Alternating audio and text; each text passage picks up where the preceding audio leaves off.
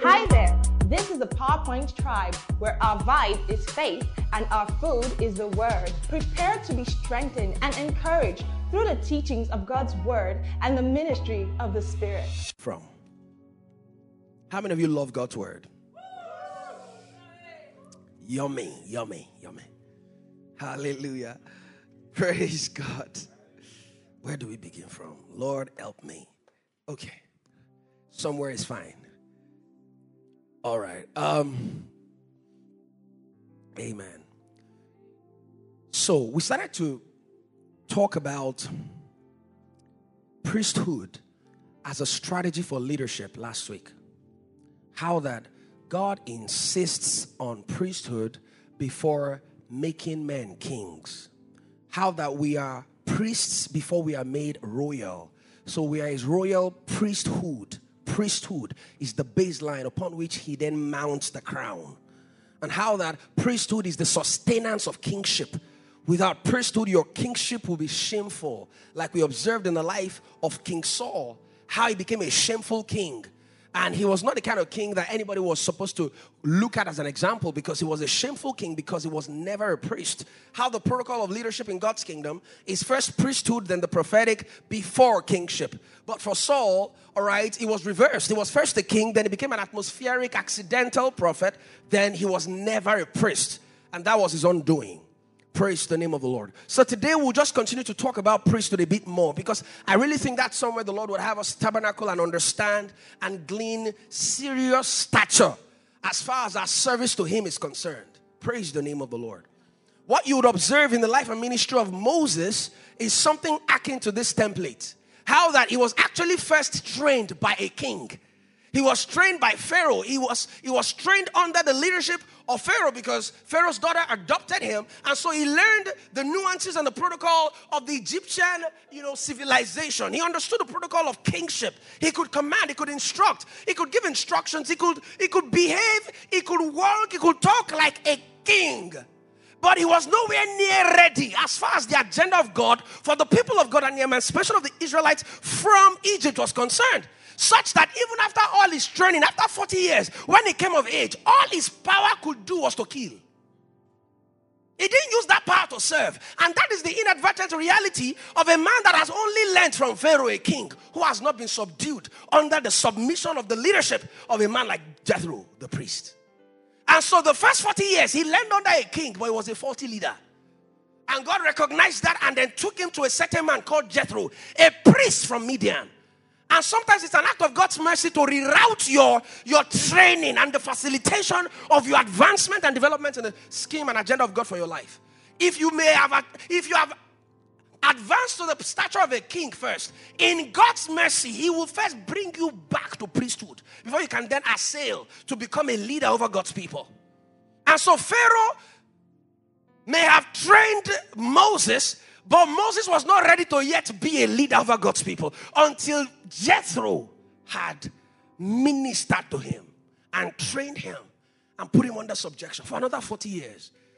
And after those 40 years under the priest of Midian, then God looked at him and said, Okay, now you are perhaps ready to be a leader and grand commander over my people. We must not discount, dismiss and disregard the role of priesthood in kingship. The moment we begin to assume that all I need to be a leader is trainings and you know Harvard Business Schools reviews and, and executive educations and understudying a pharaoh who is sitting on the throne, then we miss the back end of sustenance in kingship.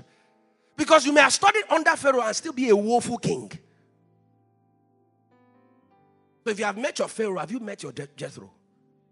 Have you studied under, under Jethro? Have you gone to be schooled under Jethro, the priest at Midian? Even though you have been taught and schooled by the king in Egypt. Because there's something priesthood will add that Pharaoh can never give. Kingship will not give it. And you ought to start from priesthood so that you don't elongate your journey. We all know that he elongated the journey of the children of Israel by 30 years by that foolish act of intervention. It, came from a genuine place. He was overly emotional. And that's what begins to happen. Your emotions will take better part of you. When all you learn is kingship without priesthood, you will learn how to subdue your emotions. killed a man and then he was hiding and then he, he became apparent. And that's what happens. By the time you, you fail the class of priesthood before getting into kingship, the people you, have, you are called to lead will reject you. Then he went to the, the next day, he saw two of his brethren striving, and he was saying, You are brothers, you shouldn't be fighting. And he said, Who make you a judge over us? You want to kill one of us like you did to the man yesterday? You thought we didn't see you? In, their, in his mind, he thought they should have accepted it and seen him as their king, as their savior, as their leader. But they rejected him because they didn't see the stature of a priest. Amen. You will weaponize the power that you have if you've not learned priesthood. You will, inadvertently. Praise the name of the Lord. And so it's important that you understand how important this whole idea of priesthood is to your advancement as a leader in God's kingdom. And without leaders, God cannot make anything transgenerational. Anything God does in a generation will die in that generation if He does not find a leader that can command His praise to the next generation. And this is what we begin to see in Matthew chapter 1 and verse 17. Let's quickly go there. Very quickly. Matthew chapter 1 and verse 17. The Bible says these are the generations between Abraham, David, Babylon, and then the Christ. And you would observe something very, very profound. This Bible says, So all the generations from Abraham to David are 14 generations, and from David unto the carrying away into Babylon are 14 generations, and from the carrying away into Babylon unto Christ are 14 generations. How many generations in total? Three groups of 14 generations. That's 42 generations, isn't it? 42 generations, and only three personalities showed up in those 42 generations. Three personalities and one condition. And it's interesting because 42 generations divided by the perfect seven is six. And six is the number of humanity and mankind. And so when God looks at the entire landscape of humanity and the human genealogy, he sees only 42 generations. And in these 42 generation, generations, he sees only three personalities and one condition. He sees Abraham, he sees David, he sees Jesus Christ, and then he sees Babylon. And this is the condition of anyone who has not assumed the stature of Abraham, David, or Christ. He is, he is perpetually in Babylon. And Babylon is confusion, visionlessness, lack of leadership. That's what Babylon is confusion where there is no vision, Bible says the people will perish. So a generation started in Abraham. 14 generations later, David assumed stature. 14 generations later, there was nobody to assume the stature in the capacity of Abraham or David. And so the people of God went into exile, into Babylon. 14 generations later, we find Jesus Christ. And so every single time the Lord does not find a man in the stature of Abraham, David, or Christ, the only other option that that man is experiencing is Babylon. Confusion, visionlessness, lack of leadership. And so the question to you today is who are you patterning your own prototype after? Because we see the progression in Abraham, in David, and in Jesus Christ. We see in Abraham a man that commanded his family after him. He commanded his family. You see, that was why, like I said last week, that was why God could not do a certain type of eternal work with either Abel, Enoch, Noah, or any of the patriarchs before Abraham. Abraham was the fifth man from Adam. That's the number for grace. And so Abraham was the first man that God saw, and God knew that whatever I start with Abraham will not end with Abraham. It will transit to the next generation. And so he said, Whatever I tell him, he will command his family after him. And so, for the first time, God became the God of three people Abraham, Isaac, and Jacob. And so, we know in Abraham, a man that had the capacity to command his own private constituency, so much so that his family had become an army. 318 soldiers born in his house, not soldiers, servants. They had become soldiers because he had wielded the capacity of those people under his household. He could command his family after him. In David, you find a man who could command an army. And in Jesus Christ, you find a man who can command a generation. You see the progression in stature Abraham, David, the Christ.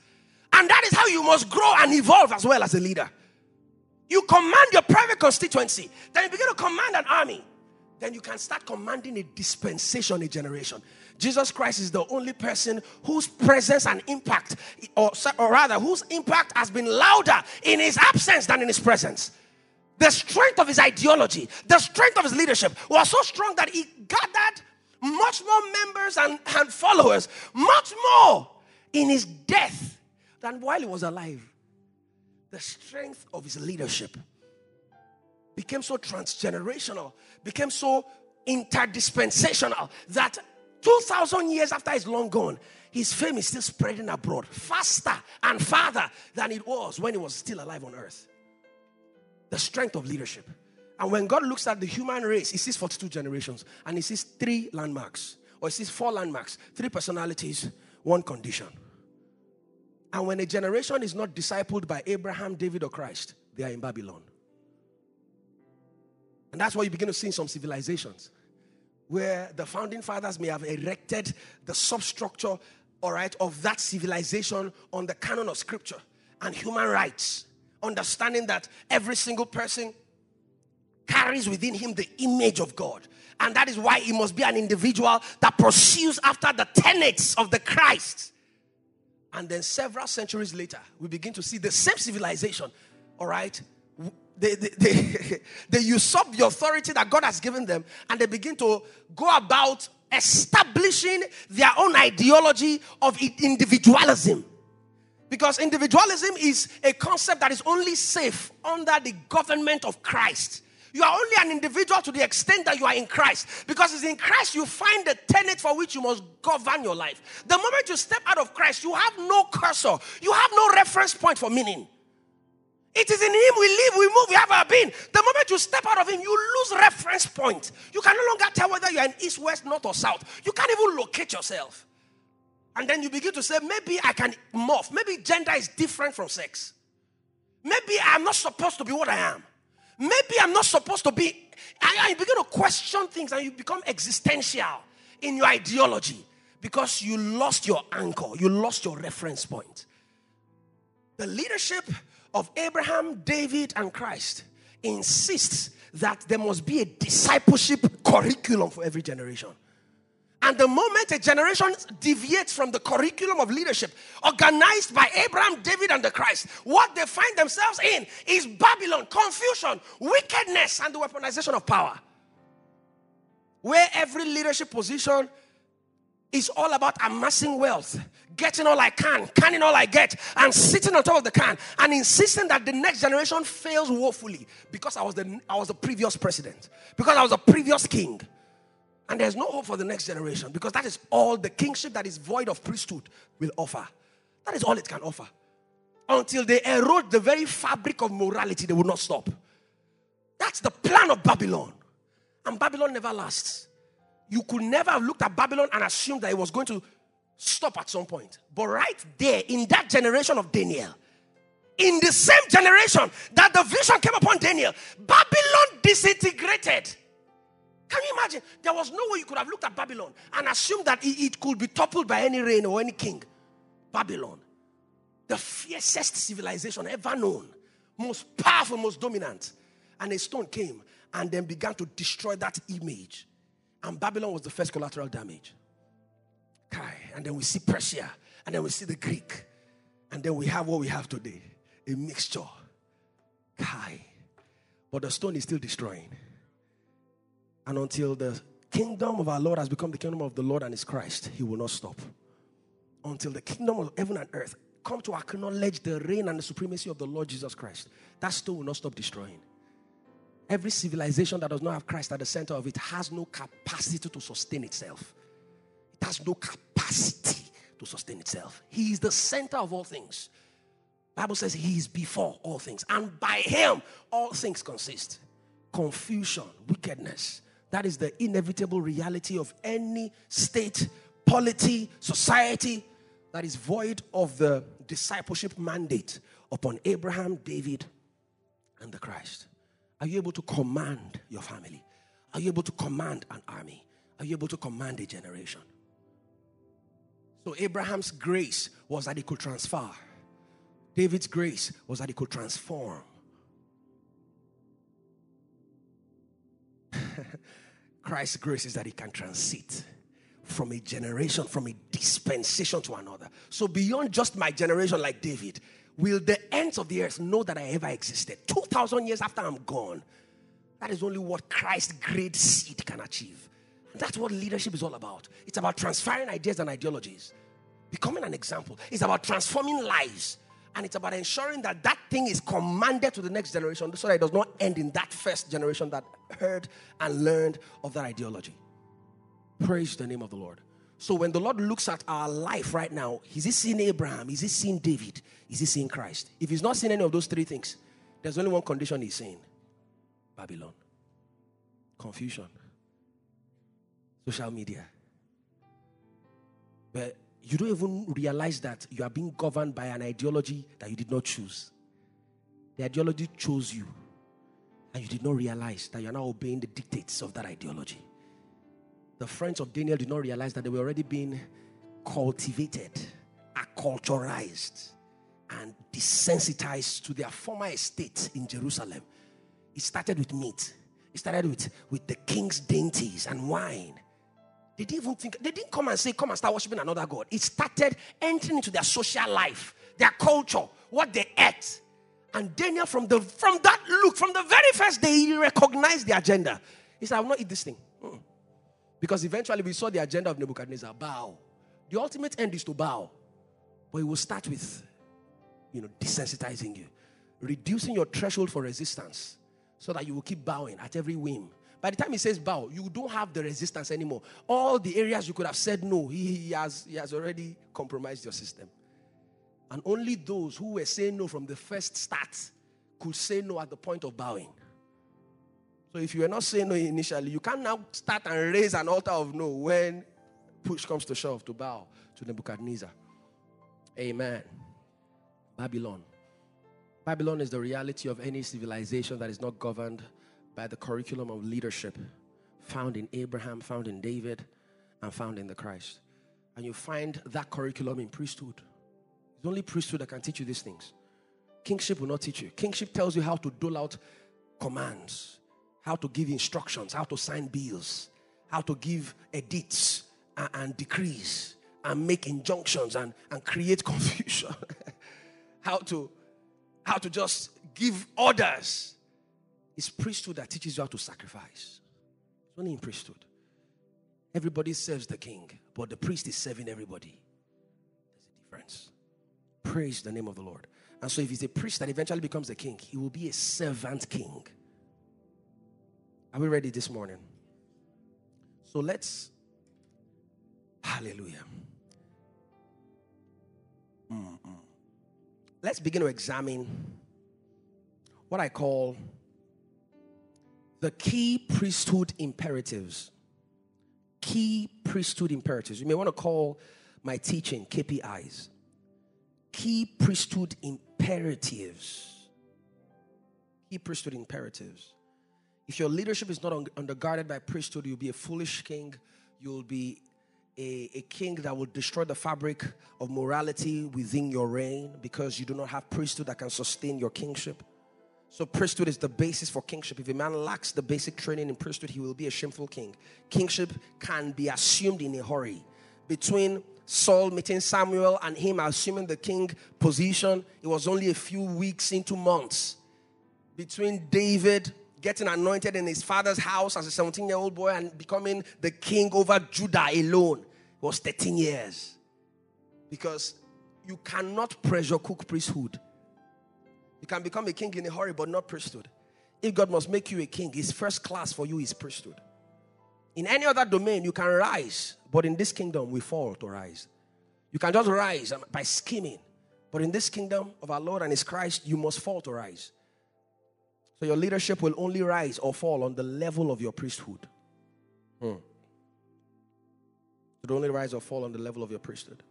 And your leadership capacity is the most reliable metric for the presence of wisdom in your life. If you are not first a priest before you become a king, your kingship will lack wisdom. And I will show you through the life of Solomon. So there are three key priesthood imperatives that we must all understand for us to be effective priests, all right, under the government of our Lord Jesus Christ. Before we go there, let's just quickly check out Exodus 19. One of our members sent me this over the course of the week, and I found it very refreshing because it shows that someone is paying attention. And um, Exodus 19, very quickly. Hallelujah. Praise the Lord. Exodus chapter 19 from verse 5. So the Bible begins to say that now, therefore, if you will obey my voice indeed and keep my covenant, then ye shall be a peculiar treasure unto me above all people, for all the earth is mine. So he made the conditions for their reign priesthood. By verse 6, you see, he says, And ye shall be unto me a kingdom of priests and an holy nation. These are the words which thou shalt speak unto the children of Israel. So he conditioned their reign as the most peculiar treasure of God upon the face of the earth, which is literally kingship. He conditioned it upon their capacity to obey his voice and follow the precepts of his commandments. When they do this, he said they will become a kingdom of priests.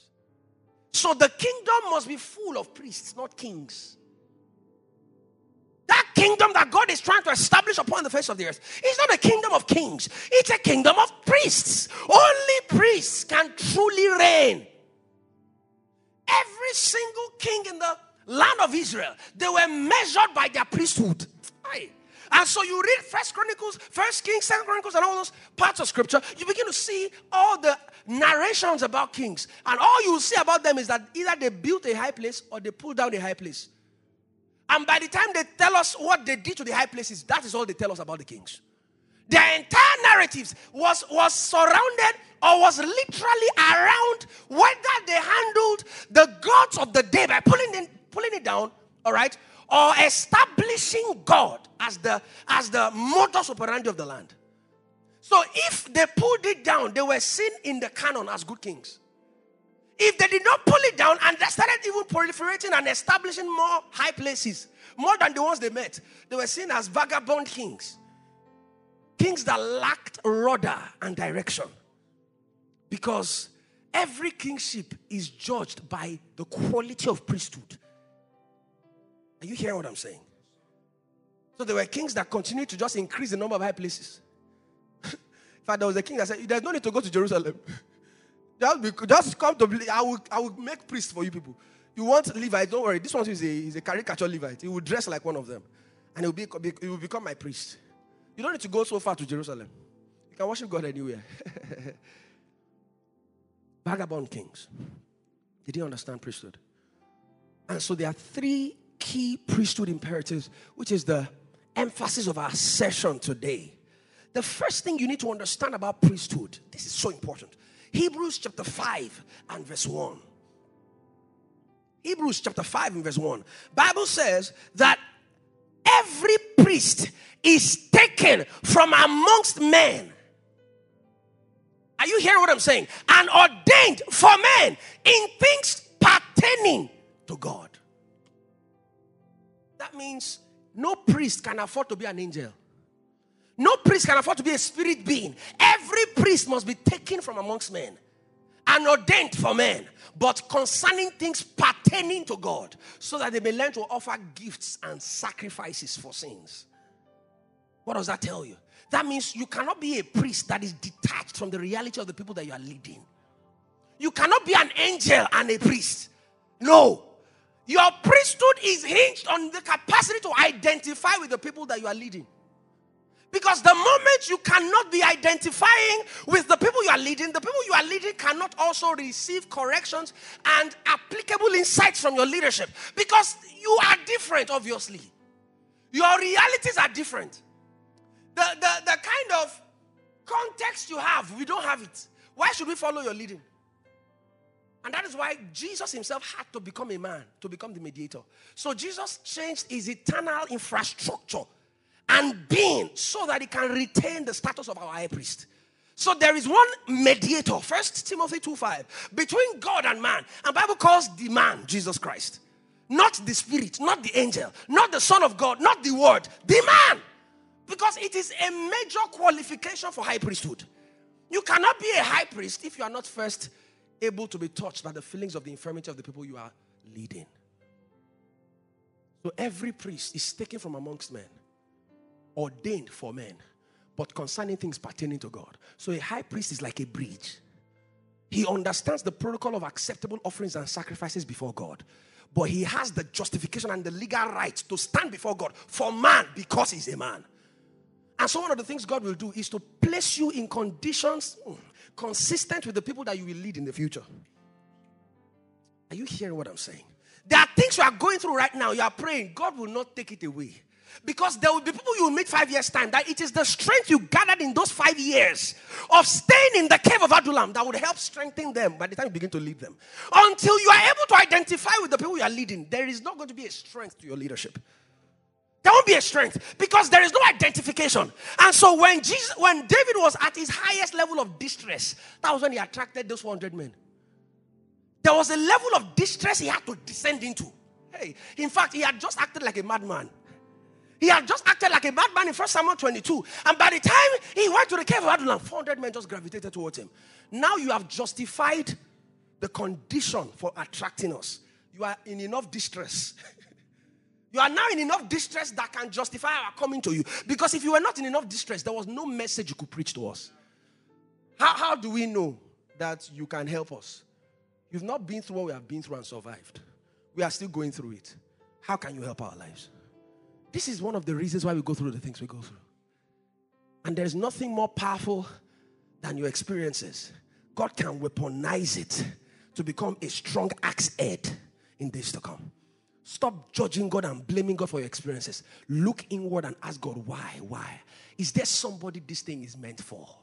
We do not have a high priest who cannot be touched by the feelings of our infirmity, but he was in every point tempted as we are, yet without sin. So we know that he can help us not to sin because he has experienced every bit of our nuances and our emotional agitations. Yet he did not succumb to the pressure of sin. So if I understand that I have a high priest who was first a man and succumbed and overcame, or rather, he overcame the pressure of sin, I know that even in my humanity, I can overcome sin.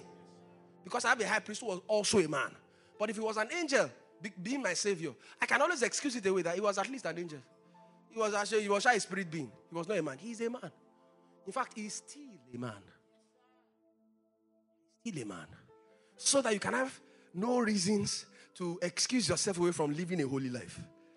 So that you can know that Jesus did it, I can do it. And that is the exact reason he did it. He went through every nuance. You say, ah, does God understand what it means to be a young man who doesn't have a wife and then all ladies are dressing scandalously? He does. He does. He does. Bible says he's touched by the feelings of our infirmity. Hey, if he did not go through every inch of the nuances of our hormonal discharges, the Bible will not say it. He was touched by every ounce of the feelings of our infirmity. He was in every point. Bible says tempted as we are. The things he escaped in those 33 years, he experienced every single bit of it on the cross. The things he did not experience in his lifetime, every single one of them was poured upon him. He did not sin, he became the figure of sin. He became sin. Don't you understand? So he went through every single nuance. The Bible says he did not contribute sin to the entire process. And so, because of that, we can hold fast the profession of our faith. We can hold fast to it that we have a high priest. So, until you are able to identify with the people that you are sent to, your message will not be strong in their hearts. It's the same principle for followership anywhere in the world today. You listen to people you can connect with. You connect with them because they speak to you directly. They speak, there's something they are saying that is touching you somewhere. Like this, this guy gets me. this guy just gets me. The Pharisees stayed in, in a bubble. They lived in a bubble, only in synagogues, floating away. So whenever they came to speak to people, they never connected to them. So people would just what are they saying? They will just live in, in synagogues and be collecting tithes and offerings and taxes from everybody. Where's your tax? Where's your tithe? Where's your tithe? The, the, the law of Moses said. The law of Moses said. You don't understand the pains of the people. You don't understand that fuel has increased. You don't understand. You don't understand that even to travel to Ghana now, ah, you don't understand the nuances. You are living in a bubble as a Pharisee, living in a synagogue. So Jesus stayed a carpenter for 30 years so that he will buy fuel so that he would understand the pains of the people. So that by the time he begins to speak on the first year of his ministry, everyone will hear him. I'm like, what? What kind of wisdom is this? Bible said he spoke with authority. He had been through every bit of their own journey as well. So by the time he spoke to them, they could connect with him unequivocally. This man is sent to us. He understands us. He spoke with authority. The Pharisees, no, they didn't speak with authority. There was no connection. They lived in a certain realm, they were speaking to people from another realm, and so there was no connection. And, I, and you know, the Holy Spirit was telling me that, do you realize that that's one of the reasons why I have asked you to do a nine to five? Because it's easy for pastors to live in a bubble. Oh, it's easy. You just come to church, preach a good sermon, talk about rapture, eschatology, just talk about abstract things, the word of God, angels, demons. Nobody has seen an angel, nobody has seen a demon. They, they can't relate what you're saying. And then you ask for offerings, ask for tithe. And then you are, you are sorted economically. You need, you need funds, you just raise an offering. And you get sorted. How many of them can raise an offering to sort out their bills? How many of them can raise an offering? How many of your people can believe God and say, God, I need a car? And, and there's because they don't have a context where they are sowing so much word into another person's life that the person can just vex and give them two cars in one week. They don't have that context. But you will share your testimony as if you share their context. And this is one of the biggest deceptions in the body of Christ. The way the man of God shares his testimony, you don't receive it hook, line, and sinker because you don't have his context. In one week, he can get two million naira in one week. How many people have you blessed enough in the context of a platform like this? And so you must enter into the experiences to say the way they can live by faith in their own terms. Such that they need something. They are doing a nine to five. There's nobody to bless them. They've never been pastors before. It's either their boss blesses them or they don't get blessed. It's either they pay them salary or there's no money coming to their account. How do you live by faith in such a context? They don't know. Because all you talk about is how you raised an offering or how you went to one country and then somebody bless you with a car. They don't have that context. How do they live by faith from your teachings? They can't identify with you. And that was causes frustrations from a lot of people. Say, oh, well, this tithe thing safe gone. And they begin to agitate. Because they're like, we, we cannot receive tithe. We cannot receive benefit from this tithing thing. Where do we get our own livelihood from? This first message, is it really trans context? Can it transit from your context to my context and it's still the same, not lacking in verity and quality? Or if it is my own context, because when really will you also begin to ask God for financial rescuing like your members? Until you have been able to prosecute faith at the level of your members, you can't teach them how to live by faith at their level as well. Because you'll just be speaking mysteries, abstractness. Hmm. Because I didn't understand at some point, like, okay, so, I mean, full time ministry, I'm supposed to be doing full time ministry, word, word, word. I remember that teaching I did where the plan of the devil was to keep the people of God in the temple perpetually. If he kept them in the temple perpetually, he knew they couldn't influence culture. He knew they couldn't propagate the gospel of our Lord Jesus Christ. The devil has you in a very good place if you're a synagogue guy. He has you in a very good place. You will just be speaking Christianese you will just be speaking language that the marketplace doesn't understand. You get into a market context, you, you are dumb. Have you ever seen Paul dumb? He was talking to kings, he knew what to say. He's talking to laymen, he knows what to say. He's talking to philosophers, he knows what to say. He's talking to Greek, he knows what to say. Anywhere you throw him, Areopagus, or in front of Felix, or in front of Jews, he knows exactly what to say. He has been through all those contexts. So he can connect with intellectuals, laymen, kings, men of authority, rich, jailers. and so he, God has made him a high priest who was taken from amongst men. All right, ordained for men concerning things pertaining to God. So the experiences you are going through is not for you. It's for the people that will learn from the things you have gone through and survived so that they will not succumb to the pressure of sin. So that you can offer gifts and sacrifices for sin. And so the high priest at the time in the Old Testament, what they did was that there was a breastplate upon their shoulders, and then there was a, there was there was another breastplate upon their hearts. So upon those breastplates, there were stones, graven stones. They did not have an identity in the holiest of all, Jesus. So the holy, the, you don't go to the holiest of all with your name. That damn Daniel Guzuri has come. No, the only person that the Lord God Almighty is seeing in the holiest of all is Levi, Naphtali, all right, Jeshurun, Judah. Upon your shoulders, you had all the names of the 12 tribes of Israel. Upon your heart as well, on your shoulders and upon your heart. Such that your identity is subsumed in their burdens. Your identity, you are bearing the burden of intercession on your shoulder, and you are bearing the burden of shepherding upon your heart through compassion and, and love, heartfelt love.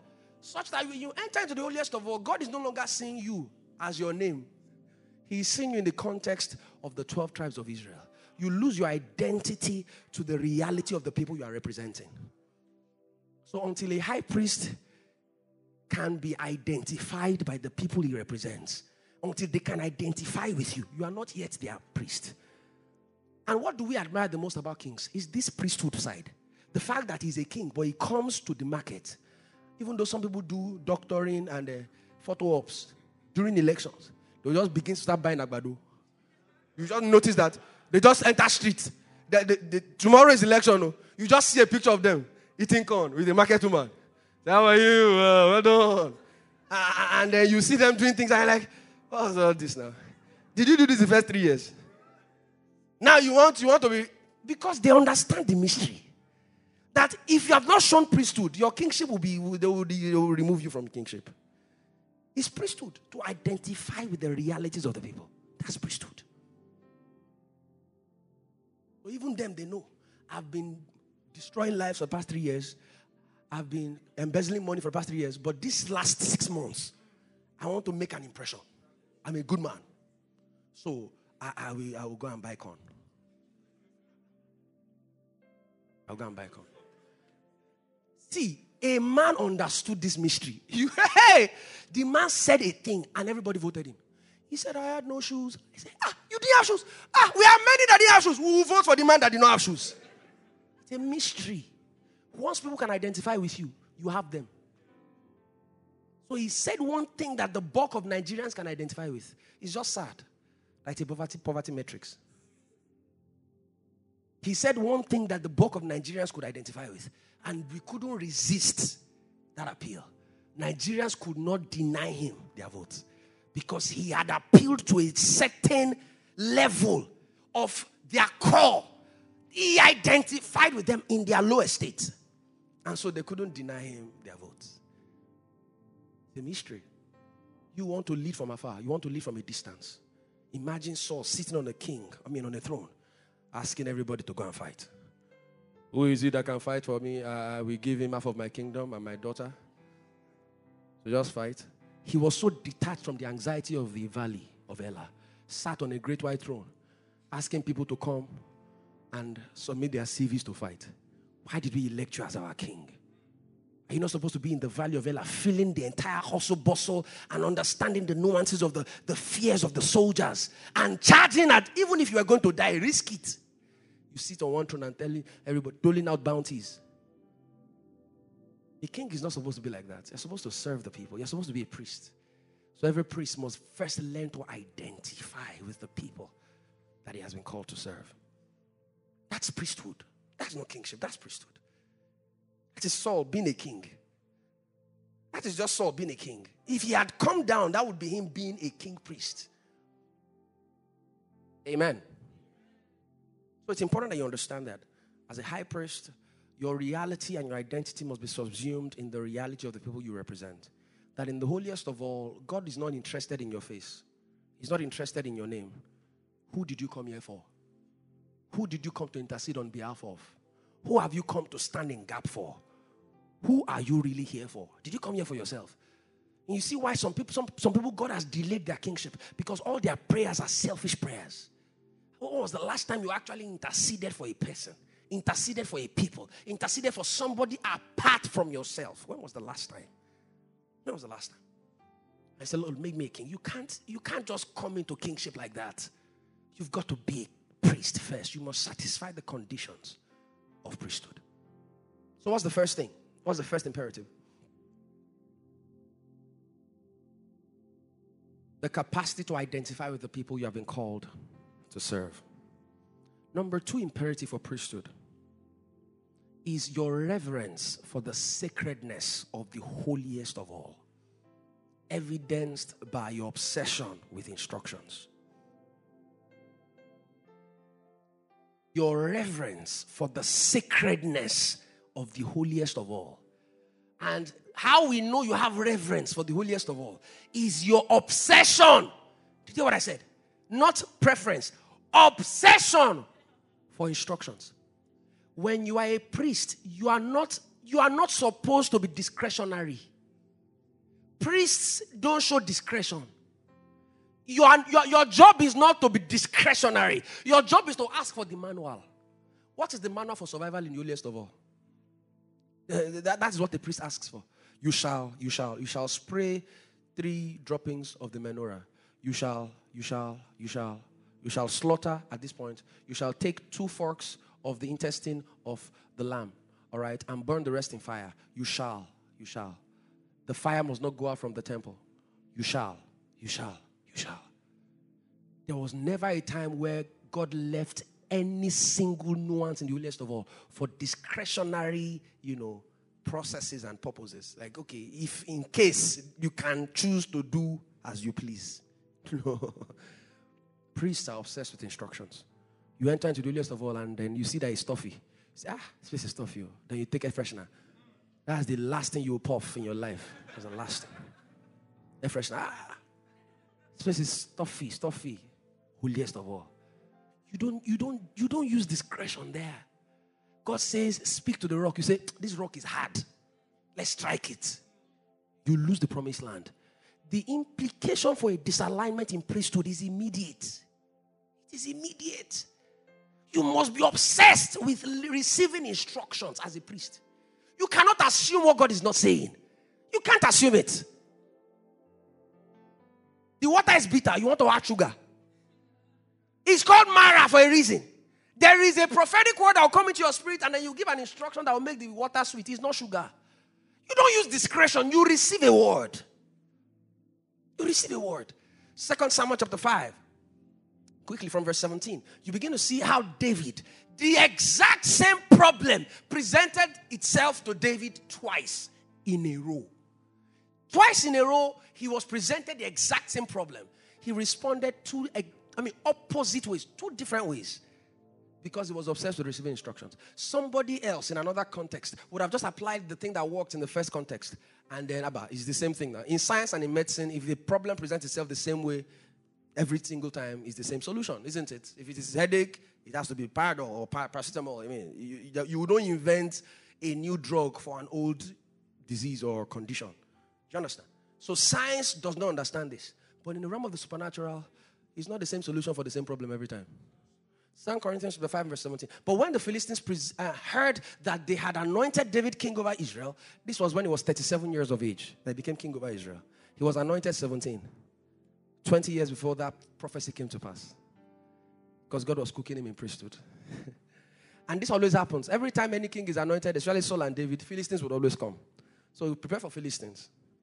But it's your priesthood that will make you survive all the Philistines came to seek David, and David heard of it and went down to the hold. Next verse, quickly. The Philistines also came and spread themselves in the valley of what? Rephaim. The next verse. And David inquired of the Lord, saying, Shall I go up to the Philistines? Will thou deliver them into my hand? And the Lord said unto David, Go up, for I will doubtless deliver the Philistines into thy hand. The next verse. And David came to Baal Perazim, and David smote them there and said, The Lord hath broken forth upon mine enemies before me as the breach of the waters. Therefore, he called the name of that place Baal Perazim. The next verse. And there they left their images, and David and his men burned them. You burn high places as a priest. Anything that is not consistent with the service of your Lord and Savior, you burn it. That's how you show that you're a priest. You burn it. And so Bible says they burned it and then the Philistines came up yet again. The same problem. They came up yet again. Now, we don't know the distance between the first challenge and the second one. It may have been weeks, may have been months, but I mean, it was captured in the exact same chapter. So we know that it was not too far apart. And so the Philistines came up yet again and spread themselves in the valley of what? Rephaim. The same problem, presented the same way. The same problem presented the same way. What did David do? He didn't say, ah, God told me to go and pursue, and I would the next thing, when David inquired of the Lord, why are you inquiring? Are you, are you a dullard? Copy and paste now. Why do you have past questions? You don't do past questions as a priest. If it's a problem that you have, hey, why do you pray to go to the same work every day? The same work, the same problem, the same challenge, but fresh dose of wisdom, fresh dose of insight, fresh dose of direction. Trust in the Lord with all your heart. Lean not on your own understanding in all your ways. In all, including the ways you have done 10,000 times. That 1,000 or the 10,000 and first time, you pray again. that Lord, I'm about to do it again. Help me. That's, that's the pattern of priesthood. Bible says, and when David inquired of the Lord, he said, Thou shalt not go up. What? I thought you told me to go up the, the first time, which is not, not long ago. Literally last week, you told me to go up. The same Philistines presenting the, the same valley of Rephaim. I have the same set of soldiers. We can defeat them again. Thou shalt not go up, but fetch a compass and behind them and come upon them over against the mulberry trees. See the strategy. The next verse. And let it be when thou hearest the sound of it going in the tops of the mulberry trees, then thou shalt bestir thyself, and, and, and then sh- shall the Lord go out before thee to smite the host of the Philistines. The next verse. And David did so as the Lord had commanded him, and smote the Philistines from Geba until thou come to Gaza. The exact same problem presented the exact same way. Two absolutely divergent strategies for solution. This is how priests are. They are obsessed. Why is David asking? Nine times recorded in scripture, we see David asking, inquired of the Lord, Shall I go? Shall I not go? Shall I pursue? Why would somebody steal your property and you're asking, Shall I collect it back? What, what, kind, what, kind of, what kind of a dollar are you? Somebody slapped you, say, Shall I defend myself? Somebody collected your property. They burned your stuff, collected your wife and your children and their properties from Ziklag, and they took it away. And you're asking, Shall I go? What, what are you saying? Are you, are you not a mumu? You're a priest. That's why. Shall I go? So Andrew Wommack shares this very interesting story of how some guy defrauded him of a lot of money. He had saved up, saved up, saved up. His, you know, partners had sent him money, and then he wanted to do this massive project, and then he gave it to a contractor that was a thief. the man stole his money and ran away. and then he asked, "What was the meaning of this?" And then the Lord showed him a part of scripture that said, "When a thief is, um, when a thief is apprehended, that he must return sevenfold." So he started rejoicing. Glory! So he went to calculate. He went to calculate. How much did they steal from me? He multiplied it by seven. He got the solution. He said, Wow! So this is how much I will make this year. Glory to God! I'm making $20,000 this year.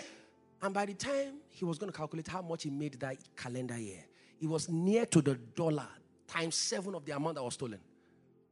Times seven of the amount that was stolen. Because he received the word from scripture. He stood upon it, received it with joy, and he stopped grieving the amount that was lost because he chose to inquire of the Lord. Somebody else says, Where's my lawyer? Where's my lawyer? Where is? And then you want to, because you will not be a priest. You will not inquire of the Lord. If God had said, Don't chase them, don't worry, David would have gotten far more if he would obey the Lord. The problem is that you think God is not as smart as you. You, you, you really don't trust him. You think you are smarter, you think you are wiser than him. You will look you, eh? You think you are the smartest, you are the wisest. You are wiser than the wisest. So, whenever something happens, your mind just goes into activation. Like, what's the next thing to do? I have a lawyer, I have a police officer as a brother. because I do. so, ah, call my brother, you know, sorting, sort things out. But you are leaning on the arm of flesh. You have to be a priest. You have, you have known this girl for five years. And you're still inquiring of the Lord, shall I pursue? Don't lead the lady on. Oh, shall I pursue for five years? I'm just using her as a, you understand? but you get the gist. That you have known this babe for three years does not mean you just assume that God has given a ratification for marriage. Till that day of wedding, oh Lord, if this thing is not planted by you, Lord, the koboko of heaven, the dagger of, and you, you, you pray like that. Because that's what priests do till they put their thumb on it and they sign, they continue to pray. Oh. The same problem presented the same way, two absolutely different strategies for solution. That is how priests govern their affairs. The same problem, the same presentation, different strategies. So you must be obsessed with receiving instructions. If you are not obsessed with receiving instructions, you will assume instructions from the Holy Ghost you would assume God, God is saying what He said yesterday. Last week He told me this. Ah, let me just do the same thing. How about you ask again? And this is one of the reasons why God does not repeat Himself, so that He can make you have the posture of dependence. If God will use the same template for Rachel for Ife Christie, why would Ife Christie need to have a personal relationship with Jesus? Just collect the template from Rachel and begin to adopt in your own life. That's not how God works. He makes sure he does not repeat himself ever. So that you will never have a sense of algorithmic prediction. Because it is based on historicals that you can project. So if God never repeated himself, all your scatter diagram is too scattered. You can't even project anything. So that the next one you still have to come back and ask, God, what next now? Because we don't know how you will come this time. The same blindness, it may be speech this time. The same blindness might be just raising. The same blindness might be just speaking a word. The same condition, different ways to heal all of them. This Jesus. Why, why are you doing like this? you just want to confuse us so that there will never be a template for how to get healed. Never. It's by the hearing of faith. It's by the hearing of faith. There's no template for how to get healed, though. It's by the hearing of faith. Your own healing might be lie on, lie on the floor for the next two days. Just lie on the floor. And that is where your healing will happen. Your own healing might just be go and sweep the, the church. That's your, it is the hearing of faith. What God has ordained to be the solution for that time. That is what God has ordained. You can't use a template of another man for your own new solution or new problem. No! It's the hearing of faith. It's different from doctrine. This is the working of, the, of, of miracles. It's different from doctrine. Doctrine is stable and sustainable for all times and dispensations. But the working of miracles is dependent on the now word, the hearing of faith. And priests understand that they don't use their discretion in the holiest of all. You don't even ask questions indiscriminately if an angel is talking to you. Because you can live there doing because you acted misguided. You, you thought you had the opportunity to have a rapport. Let me even have a, a rapport with this angel. So like, he said, Do you know what who you are talking to? I'm the angel of the Lord's presence. What's your problem? You will not even be able to talk. That's your punishment. You are talking to an angel, you are, you are rubbing shoulder with me. What, what do you mean? and Gabriel vexed. Praise God. You don't use your discretion. Why, why? Because sometimes you wonder why did God punish Moses that gravely? Why? He wanted to send a message to the children of Israel. This is not how to be a priest. You don't use your discretion in priesthood. You receive instructions. So if you're a believer and you are fond of not receiving instructions, you're a loose cannon. Oh. Loose cannon. They tell you to do something in church, you don't do it. You do what you want to do. That's not living a priestly life. A priest goes to receive instructions daily. You need to see that is the reason why we have the book of Leviticus, Numbers, Deuteronomy. That is why we have those books. So that you see the exactitudes of what comes from the mouth of God.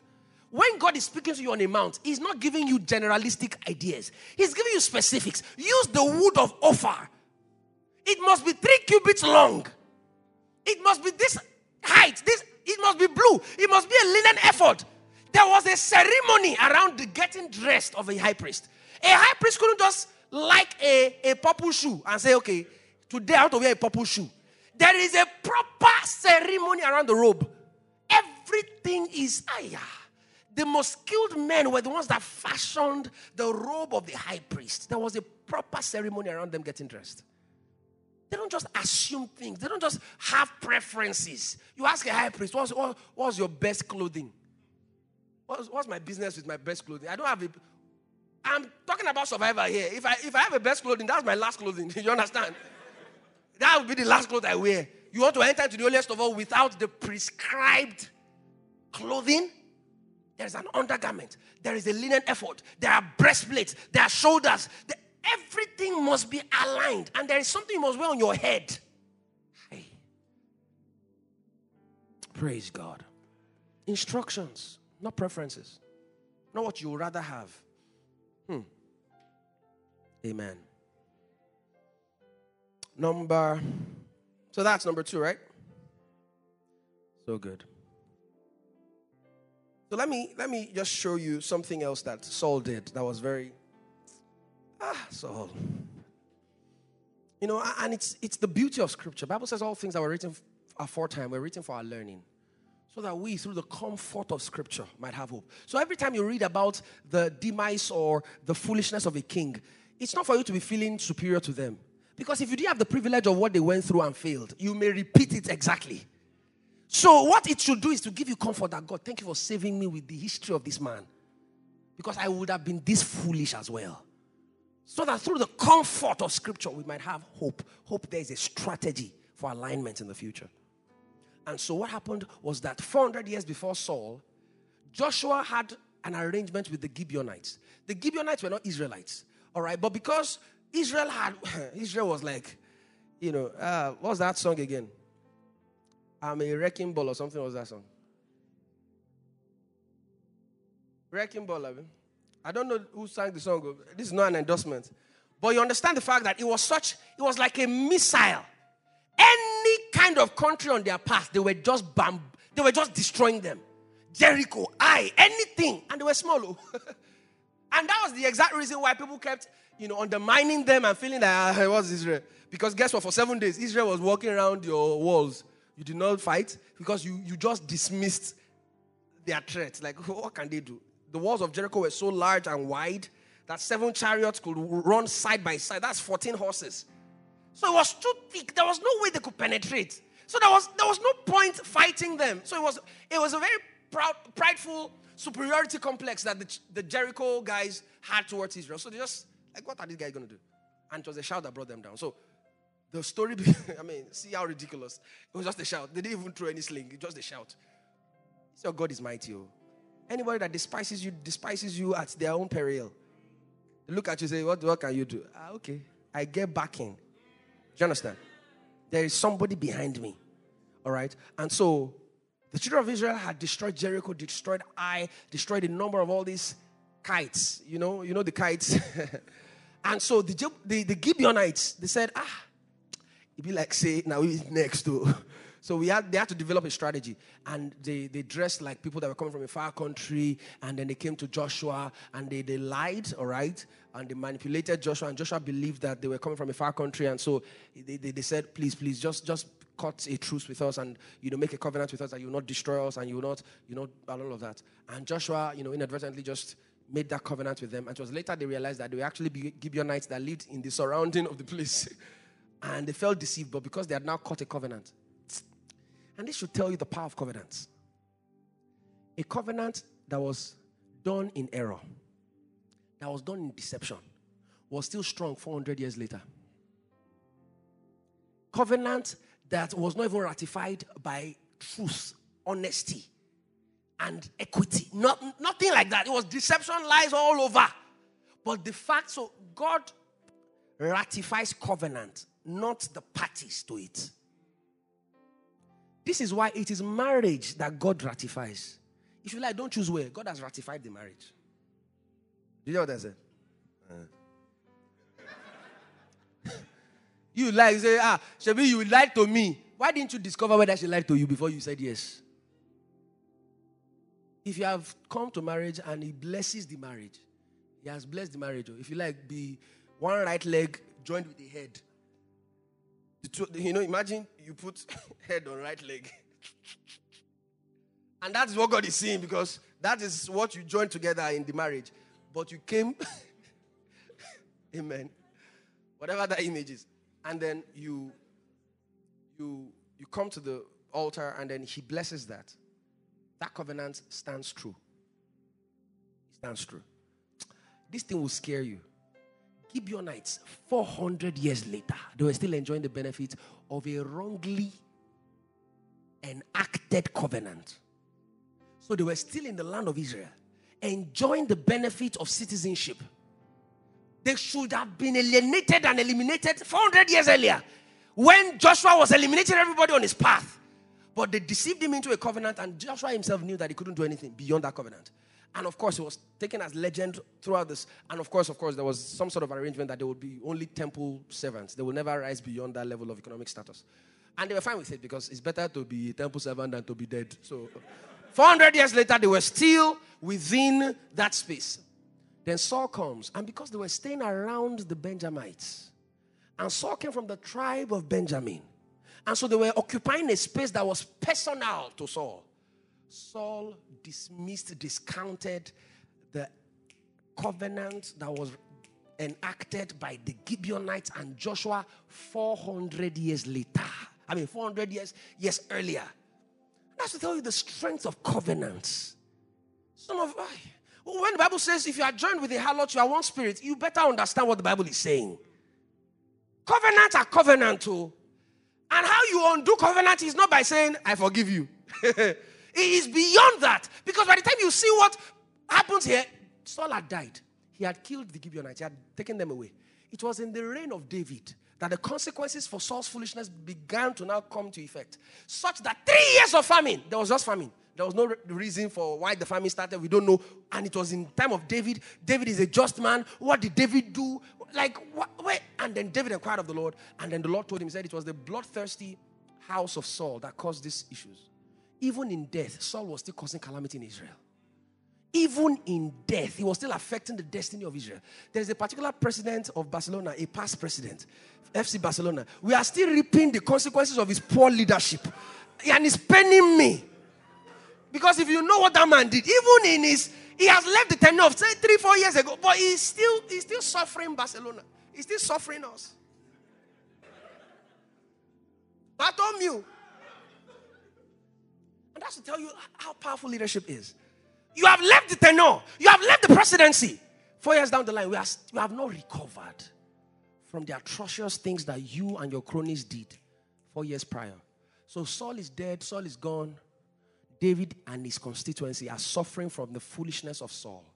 They inquired of the Lord and they realized that it was Saul that dismissed and discounted the covenant that Joshua had with the Gibeonites. And so David now had to go and appeal because there is no, there is no, there's no, there's no dismissive way to go about it. David cannot now say, What do you mean by that? I'm a man under authority. And then he, he, he destroys the Gibeonites. No, it would compound the problem. So he had to go and appeal to the Gibeonites. 400 years later, you know, to go appeal to the Gibeonites that we are sorry about what happened. This is the king of Israel because he understood priesthood. He understood the weight of covenants. He understood the sacredness of oaths. He, he, was a priest. He understood these things. That you don't just you don't just take for granted two people coming together and cutting a truce and making an oath, and you say, "Oh well, they, just, they were just talking. It was just words." No, marriage is a ceremony of words, but it's just as binding. David understood how powerful words and oaths and covenants were. Saul did not understand it. Saul did not understand it. And so David appealed to the Gibeonites. The Gibeonites said, Sorry, oh, it's blood for blood. Oh. We, we enacted this covenant by words, but it's blood that will, that will ratify it. It was what was spoke, that was spoken 400 years later, 400 years earlier. Now that the covenant has been breached, it's only blood that can respond. So seven sons of Saul were given. Seven. Hey, even in Saul's death, his family never recovered. His nation never recovered. What kind of a man is this? Because he was first a king before he was ever a priest. He didn't understand the magnitude of words, the weight of words, the weight of covenants and oaths. Let seven men of his sons be delivered unto us, and we will hang them upon unto the Lord in Gibeah of Saul, whom the Lord did choose. And the king said, I will give them. There's, no, there's nothing. If they had asked for 15, they would have given them all of the 15. Because you have to satisfy the demands of justice. If Gibeonites asked for whatever, you give them everything they asked. You, were, you became a slave to the terms of the covenant. Some of you just say things casually, you don't even know what you're saying. You're cutting covenants everywhere. Cutting grass cutter. Just cutting, cutting covenants. You've got to be careful who you align with, who you partner with, especially in marriage. Especially in marriage. Especially in marriage. You've got to be careful. Saul had no regard for instructions. You don't use your discretion as a priest. You ask for what is instructed and you do exactly. That's the only thing that gets blessed. If God did not need something to be done exactly, He won't say it. If He said it, it's because He needed it to be done exactly. Have you watched Nollywood before? You go to the chief priest. You tell them you want to be you want to be rich. What would they tell you? Go and bring the canine of a mosquito. where do you want, where do you want to get it from? You can't use you can't use an ant's own. You can't use a cockroach own. It has to be a mosquito. You can't use incisor. You can't use molar. You can't use premolar. It has to be a canine. Cookie me. What? Where do you want me to get it from? And that's the nature of the priesthood. It's so exact. You'll be wondering, where did this kind of instruction come from? Go and read the Leviticus. You will see how exact God is. It tells you the nature of priesthood. So if you live your life anyhow, you're not a priesthood. Anyhow living. I can go anywhere I want. I can be anywhere. I can be friends with whoever. Ah, no. Exactitude. So Samuel tells Saul, let's go to Gilgal to renew the kingdom, to make sacrifices. First Samuel 8.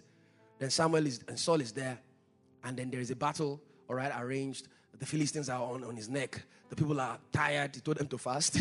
so everybody's exhausted and everybody's dispersing from him. There's no energy. Everybody's distressed. And then, in, in order to get the backing from a superpower, he then says, Where is where's Saul? He told me to wait seven days. This is the seventh day already. Time is going. It's about to be evening. Let, let, let me start sacrificing. The Bible says, I was afraid and I forced myself to. You force yourself to sacrifice. What did Samuel tell Saul? You have acted foolishly. Foolishly. Use your discretion to sacrifice.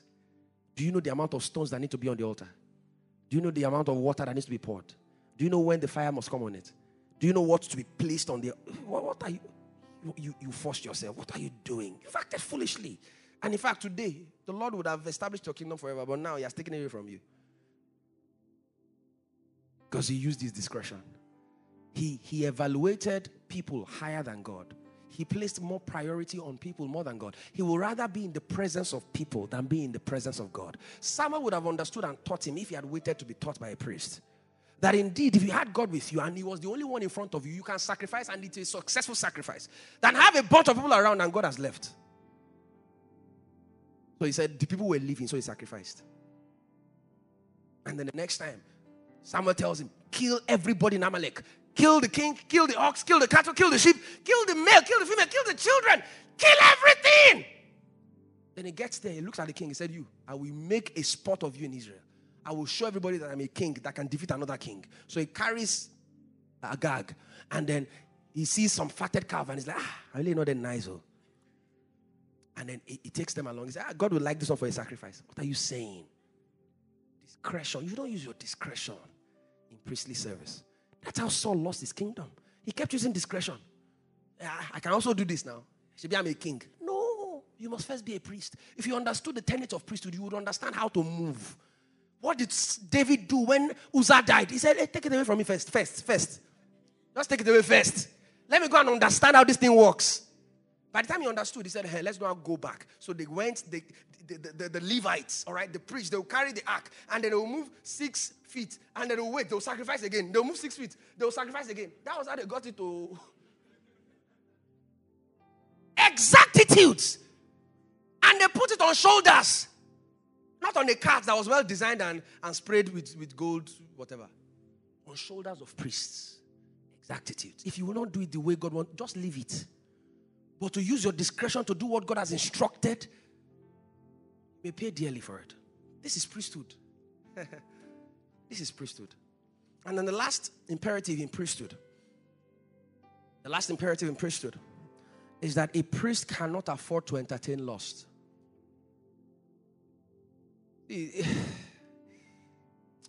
Leadership is a tough thing. So I, I wonder when people aspire to become leaders. If you really knew the demands of leadership, you will not be so excited about it. Though. When it comes, you will cry, you would wail, you would ask God for grace before you stand up from that place. You won't just say, hey, now give me the checkbook. Hmm. That's what's happening. People are not priests. And it is, you see, it is lust that corrupts the power of kingship. And it is in priesthood that the Lord will, will deal with your lust. So that by the time you become a king, your lust is at an all time low. Your lust levels and there are three things you typically would lust for money, women, and glory. Pastor Tony Bakare put it so amazingly. He calls it God's gold, God's girls, and then God's glory. God's money, God's women, and God's glory. Pride, lust, and greed. These three things, same thing. That was what corrupted Solomon's reign and his wisdom. A priest must not entertain lust. So God will win you off lusts as a priest. Because if you enter into kingship without having been weaned of lust, you will use your power to manifest all your desires and fantasies. That is when you will see a woman bathing at night, or in the evening, and you will use your power to get her into becoming a wife, and then will use your devilish wisdom to kill her husband. If your lust has not, and, and I'm not saying your lust will die. Because you have to keep working on it. Remember, we talked about this in pneumatology. You keep working on it. It never really dies and leaves you and says, Oh, you're not perfect. You will never be moved by a lady dressing naked. You will be moved, sir. You must just ensure that you limit the screen time you have with such things. And that's how you keep mortifying the deeds of the flesh. And you keep mortifying and mortifying and reducing the calls at night. And stop talking like a cat by 11. Hello.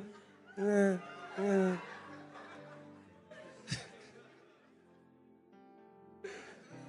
Amen.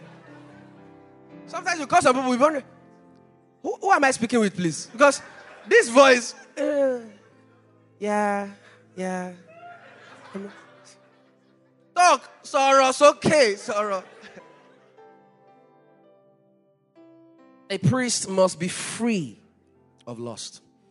Solomon's wisdom was deficient and this is where Solomon erred. Because the giftings and the callings of God are without repentance. He started the receiving of that wisdom in priesthood. Do you know what Solomon did? He offered gifts and sacrifices that nobody has ever offered before. He caught God's attention that night, and God attended to him in a dream. He, let me check it again 120,000 sheep, 22,000 oxen. Do you understand what I'm saying? 120,000 sheep. 120,000. Not 500. Not 1,000. Not 10,000. Not 50,000. 120,000 sheep. What, what besides the Levites that killed? Because you, you finish killing that, you go for like one month leave. Because there's no use for your legs and your hands anymore. Killing 120,000 sheep and then 22,000 oxen. Wow. So he began his reign as a king on the premise of priesthood. In fact, that wisdom was given to him on the strength of his priesthood. Then he entered into priesthood, and then women entered into his life and began to turn his heart towards other gods. He still had the wisdom, but it became perverted and corrupted. So, because God will not remove that wisdom from you, but you will now demonize the wisdom. You will weaponize it. As a matter of fact, ancient rabbis they claim that Solomon was perceived as the second Pharaoh. He was a Jew. But because his kingship had been so weaponized by the adulteration of his heart, he had now become just as bad as Pharaoh. That is, you, you he did not have social goodwill, only international relations. Among the streets of Israel, they were hissing and cursing. But ask the neighboring countries. Ask Niger. Ask Ghana. Ask Benin. Hey, hey, guys. You guys should focus. Amen. You guys should focus. So ask all these neighboring com- uh, countries. They were hailing Solomon. In fact, they will submit their daughters to him to marry. That was how he actually gathered all those 700 wives and concubines. Many of them were not Jewish. Many of them came from the neighboring nations that came to visit him for the wisdom that he had. And then as they are coming, they would just bring one woman. They would just bring their daughters, bring their. And then they were supplying him a steady dose of women. 700 of them. 300 concubines. 1,000 women in your harem. Three and a half years. You have not finished sleeping with all of them. If you were sleeping with each one every day, three and a half years, you may ne- you and all of them came from different countries. And then, they, as you spend, because they know that that's the only night they will have for the next three or four years. So as you spend that night with them, they will ask all their requests. No, you know that's the only way it can work. So they will, because that's the only way you can prove that you are the queen to Solomon. Shebi is the richest man. So it was on the strength of the demand of all those wives that he was manually abusing his men to continue to work and work and dig and dig and get him gold. It was to satisfy the allures of the lost in his household. So his men were abused. By the time he died, everybody heaved a sigh of relief. Rehoboam went and wanted to act more foolishly. He went to the old man, they gave him sound advice. He went to his, the young man. The young man said, Oga, show them. Let them know that a new boss is in town, a new sheriff is in town. Tell them that, you see, whatever my father did is his waste is like, it's going to be like my pink. And I'm like, what, what kind of advisors are this? And then by the time he went to the land of Israel to see all of those things, he said, okay, go ahead and do what you want to do. But uh, to your tent, oh, oh Israel, be leading what you cannot see. and that was how Israel disintegrated from a unit to becoming two entities Judah and Israel. It got to a point that Judah and Israel began to fight. A nation that is one under God. But because of poor leadership, bad management, Israel became two entities. So if two of them are fighting, who does God defend? Who does God you who, who will God stay behind? Judah was still perhaps the most preserved. Israel, ah yeah. Israel, KJV said Israel went a warring. That's the KJV language. They, they served anything and anything. If you presented yourself as servable, they will serve you. That was how far gone they were from the tenets of priesthood. Whereas in Exodus 19, remember, God created them to be a kingdom of priests. And they didn't know the first thing about priesthood because they had terrible kings. So you see how kingship can warp a people, can take them away from the, the trajectory of the spirit for their lives and their destinies. Just by having a bad leader, you can you can you can miss your destiny. Can you imagine? That the things that God did not have in his mind, the kind of collateral damage, the kind of, you know, second plans and third plans and plan D, E, F, G's that God had to be activating simply because a Saul became king. If they had just waited on the Lord to give them a king that was first a priest, all these things will not happen. I hope you know. Because everything now took reference from that divergence. That even David, by the time he missed his, his, his landmark in priesthood, just by a few years or few days or few months, he had already slept with Bathsheba. He had already killed a man. He had already lost a son. He had already empowered a terrible guy as his valiant man in Joab. He had already empowered the worst person in his rank. Joab was the person you didn't want to tell your secrets. And that was the man that had all David's secrets. So he couldn't, he couldn't control Joab. So anything Joab did, Baba will have to keep quiet. Joab did a lot of things that were not sanctioned. But David could not sanction him. So the thing he told Solomon was the moment you become king, ah, Joab, kill him first. Because if he writes a letter, if he says a thing, he would, he would destroy all my legacy. He would mention all the things that I've done. So kill him first. I can't kill him. I can't kill him. Oh.